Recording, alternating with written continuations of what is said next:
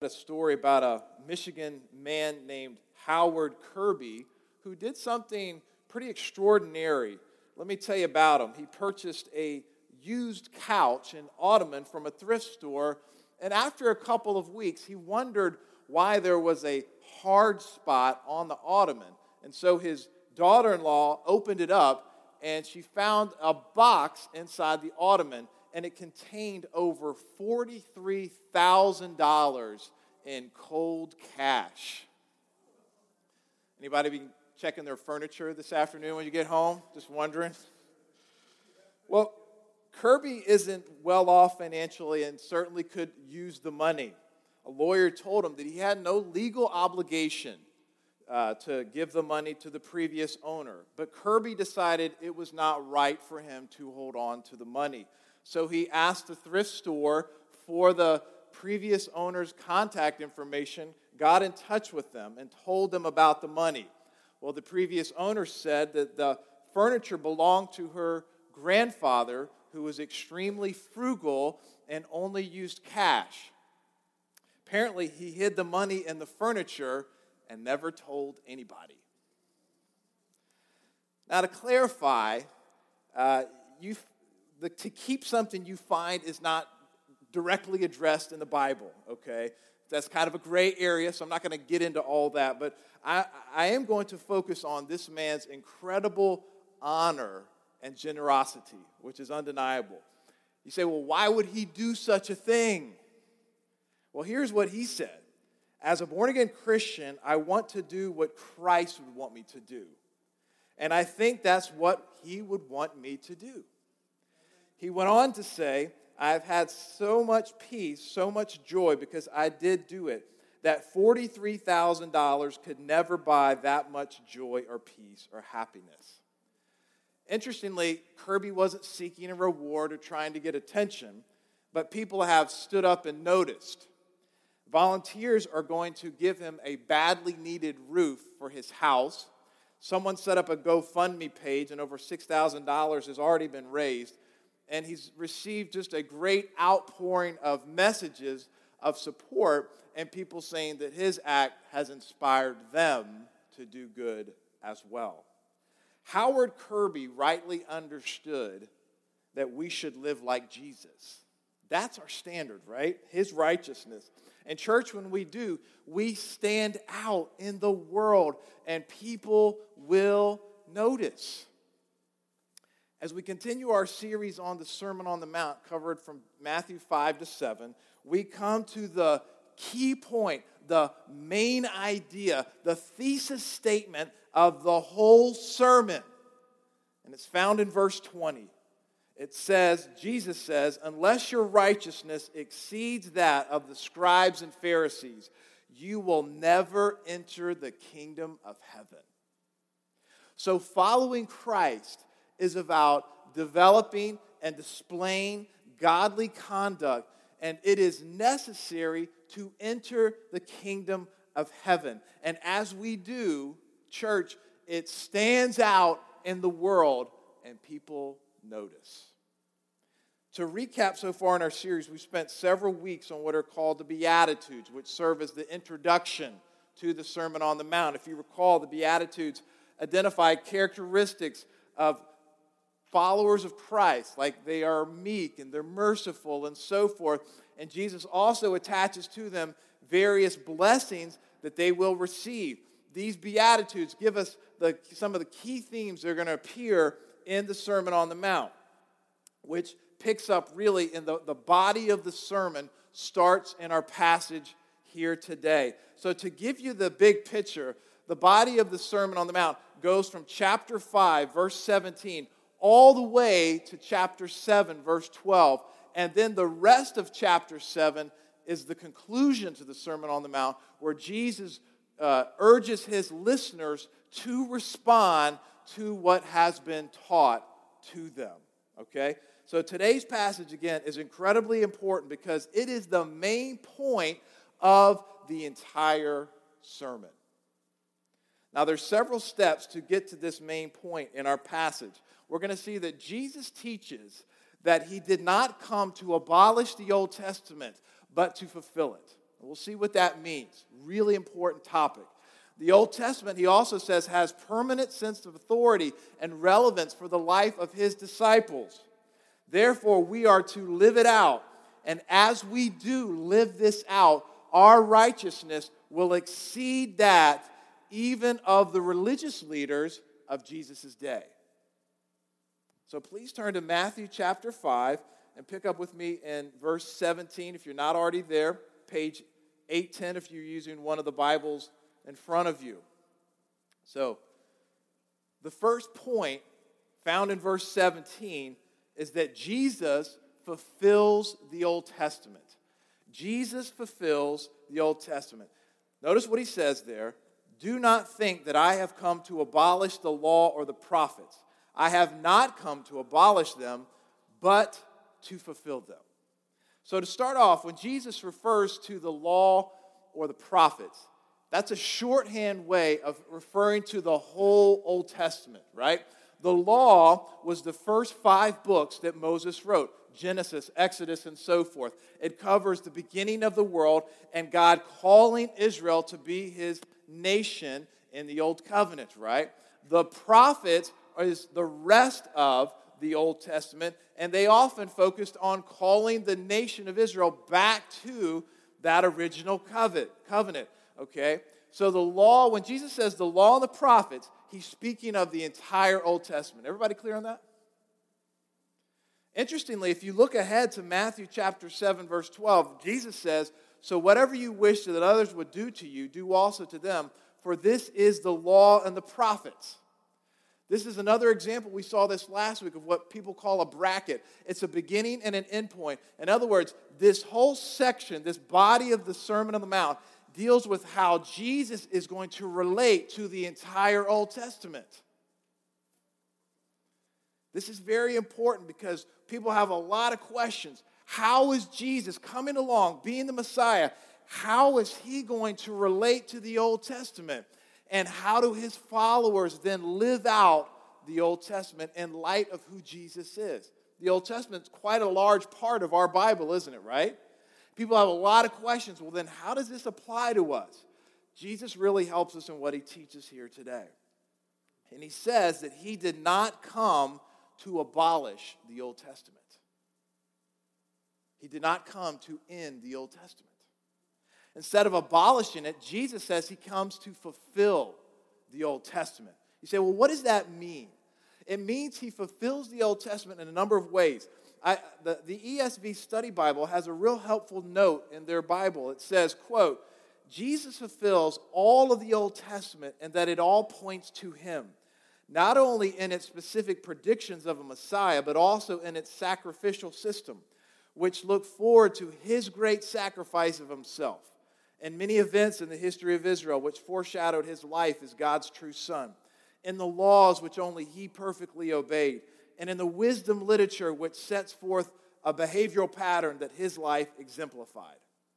So, church, Jesus didn't come out of the blue, you know, no strings attached, but no, he fulfilled these predictions about the coming Messiah that are found in the Old Testament. He fulfills the sacrificial system as that perfect and final substitute for sin. He fulfilled many events in the life of Israel. For example, Matthew talks a little bit earlier in Matthew 2 how uh, Israel was called God's son in the sense that it was the heir of salvation, right? Jesus comes along and he is the perfect eternal Son of God. Adam was tempted by Satan, and we know what happened to him, right? He fell into sin. Jesus goes out into the desert and he is tempted by Satan and he resists the temptation, right? So, in all these different ways of the Old Testament, whether it's these predictions or whether it's uh, kind of these themes and so forth, Jesus comes along and he brings it all together and he fulfills it. Matthew has already pointed out seven times in the first few chapters this Old Testament reference, so and so, Jesus fulfills that. This Old Testament reference, Jesus fulfills that part of it, okay?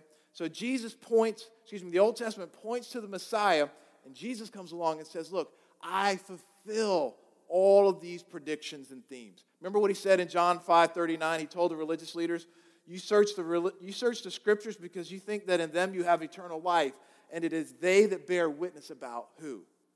Me. After his resurrection, remember Jesus' road on the road to the Emmaus road with the disciples? He said, he did a Bible study with them, and he said in Luke 24, 27, beginning with Moses and all the prophets, he interpreted to them all the scriptures, the things concerning himself. So, the Old Testament, Jesus was not abolishing. He doesn't oppose it. He fulfills it, though. And this is important, church. This means that the Old Testament now must be interpreted according to what Jesus has done and what Jesus teaches. We don't view the Old Testament as if nothing has changed, right? It's not as if it is exactly the same now that Jesus has come. One writer puts it well. He says, quote, "The Old Testament law is not to be abandoned. Indeed, it must continue to be taught." Matthew 5:19. But interpreted and applied in light of its fulfillment by Christ.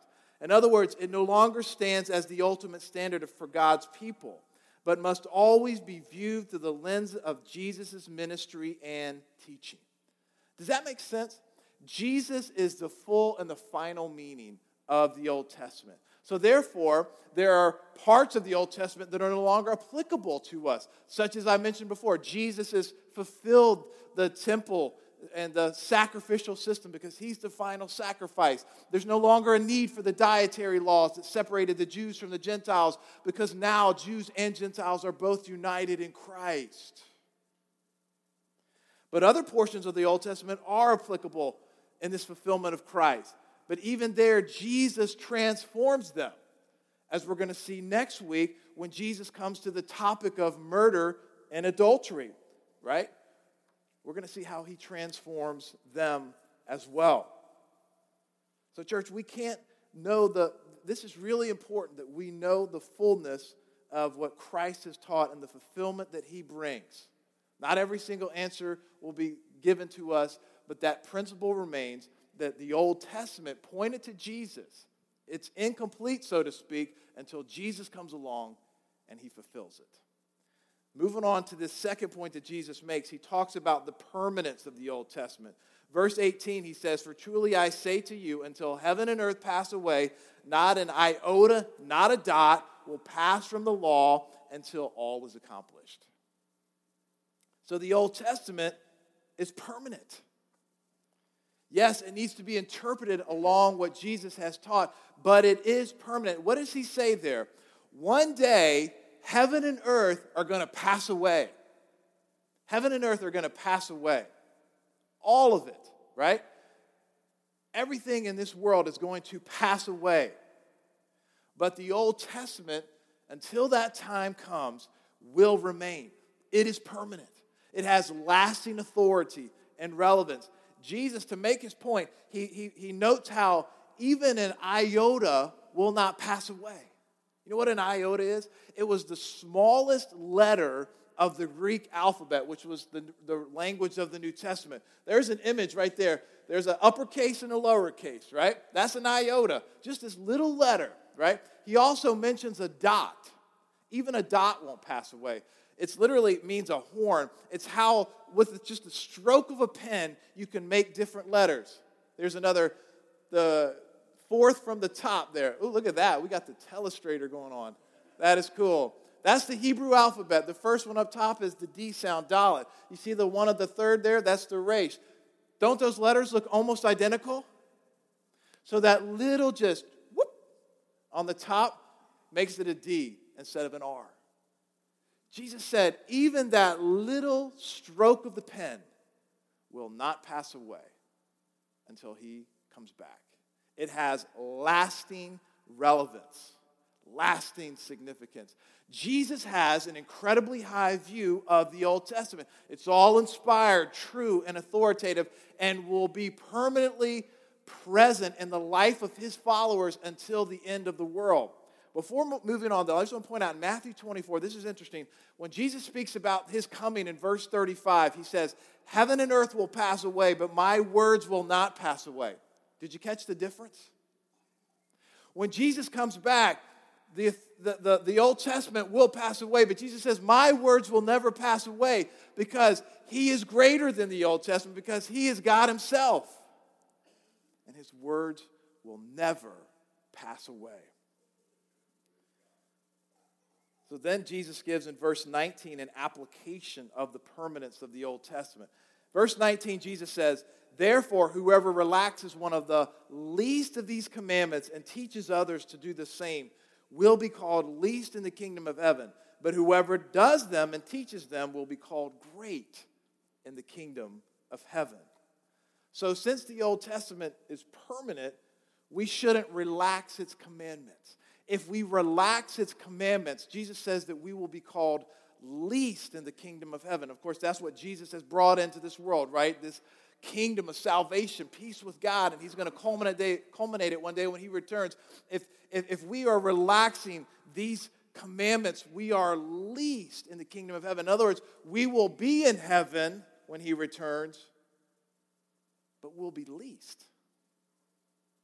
Say, what is He getting at there? I think what He's talking about is that over and over in Scripture, you see this idea of rewards, where God's people are rewarded based on their faithfulness to Him. And so Jesus is saying, Yes, you will be in heaven, but if you've totally minimized this foundational element, the Old Testament, you will be in heaven, but you will be not one of the greatest. That kind of hits home, doesn't it? About the significance of the Old Testament. So instead of relaxing it, as he says there, we should teach it and we should do it. Right? Again, we're saying all of the Old Testament is interpreted now in light of who Jesus is and what he does, but we shouldn't neglect it as part of our Christian life.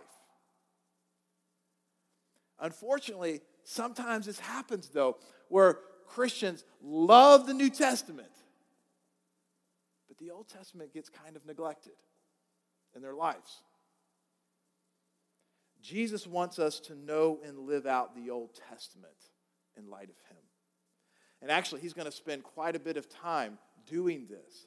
He, all the way through the rest, like I said, all the way through chapter 7, verse 12, Jesus is going to be talking about this. Starting next week, Jesus is going to talk about six different misinterpretations of the Old Testament that was prevalent at the time and how we should understand them now in light of who Jesus is. He begins by dealing with murder and adultery and shows how there's a lot more that is going on with those commands now that he has come along than what was being taught by the religious leaders. Jesus goes to the heart, as we're going to see. So, church, we can't know the fullness of our salvation without knowing the Old Testament. We learn the beginning of the story, the foundation for everything, who God is, what's gone wrong with our world, what is the hope for the future. Otherwise, you know what? It's like saying, I'm going to watch a movie trilogy and I'm going to start with the third movie. Now, you can get something out of that movie, right? You can enjoy it and so forth, but how much better would it be if you saw the first two, right?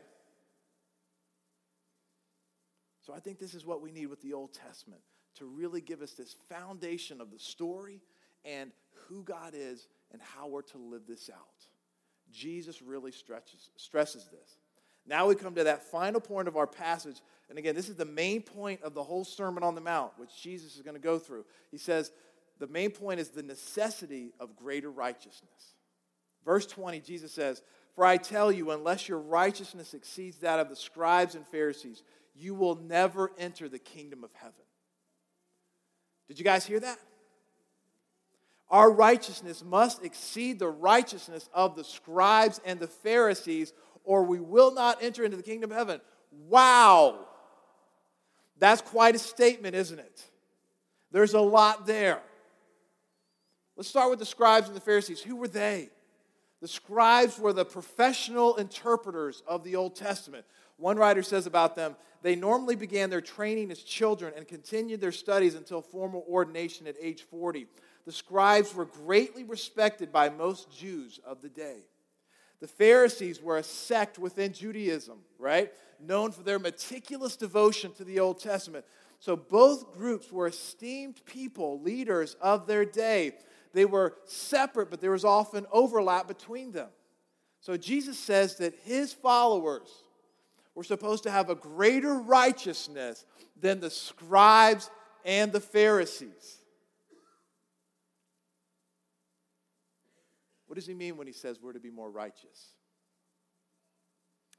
Well, we mentioned a couple weeks ago when we were talking about blessed are those who hunger and thirst after righteousness. Remember we talked about that? We talked about how righteousness is a broad term. Sometimes it refers to the righteousness that we're given as a result of believing in Christ, what people call imputed righteousness. We're given that perfect righteousness of Christ, where when God sees us now on Judgment Day, He's going to see the perfect righteousness of Christ. Amen for that, right? Because we don't have that in of ourselves.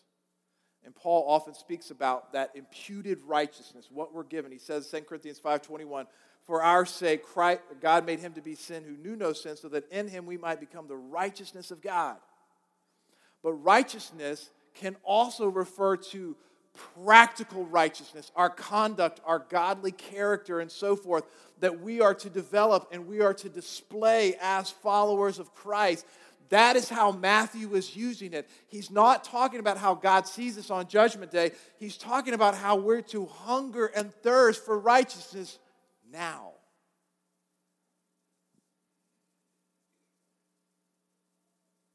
We are to become righteous like the righteousness that we will be seen with on Judgment Day.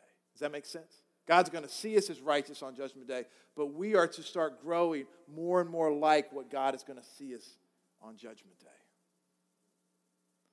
So here's that big question. All right, Jesus, did you really mean this? Our righteousness is supposed to exceed these people? I don't think Jesus was given a trick question. The answer is yes. Yes. The average disciple of Christ should be more righteous than the scribes and the Pharisees. Let me give you three reasons I would say why. First, you know Christ who makes sense of the Old Testament. As we just saw, Jesus is the key to understand the Old Testament. It is incomplete without Christ to make sense of it all, right? Jesus brings it all together. 2 Corinthians 1:20 says, "For all the promises of God find their yes in him." So now that we know Christ, we can go back and understand the fullness of the Old Testament. Amen? The second thing is, is that you have a new heart. This is supernatural stuff. The Old Testament promises that one day in the future, God was going to give his people a new heart, to change a heart of stone and to give them a heart of flesh. Are you listening out there? One that hungers and thirsts for righteousness' sake. And so when we believe in Christ, he gives you a new heart God doesn't want just external righteousness, He wants internal righteousness. We're going to see in the coming weeks that, yeah, the scribes and Pharisees were very good at outward righteousness, but not inward righteousness. And there's a huge difference because God cares what goes on in our hearts first and foremost. And He gives you a new heart.